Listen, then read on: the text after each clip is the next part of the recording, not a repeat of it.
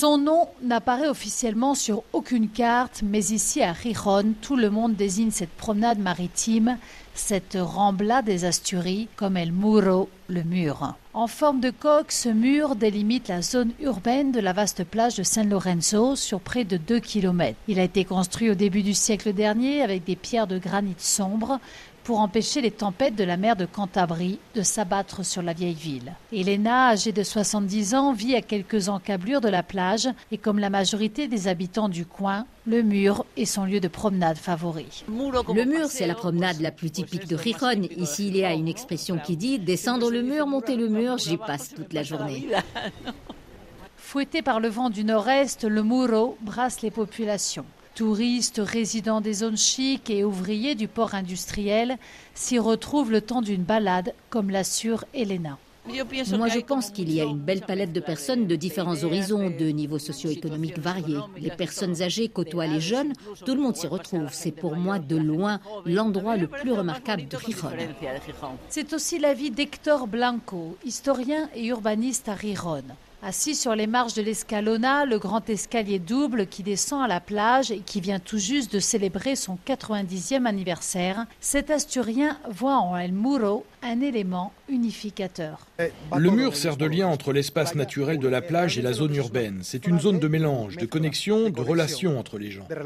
Un lieu de rassemblement qui est pourtant devenu ces derniers temps un sujet de discorde au sein de la population comme le regrette Elena. Dernièrement, il y a eu des polémiques pour savoir s'il fallait rendre piétonnes les voies automobiles. On a eu des désaccords au sein de la société, personne n'était d'accord.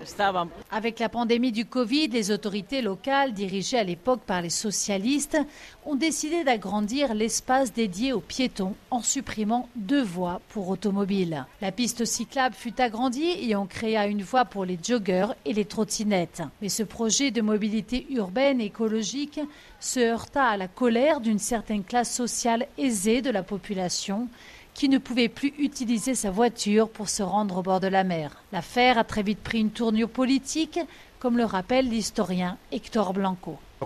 Eh, C'est devenu un outil politique. Une certaine partie de la société a recouru à la justice pour dénoncer le projet en accusant la municipalité d'être totalitaire et d'agir contre le bien-être de la population, alors que ce n'était pas vrai.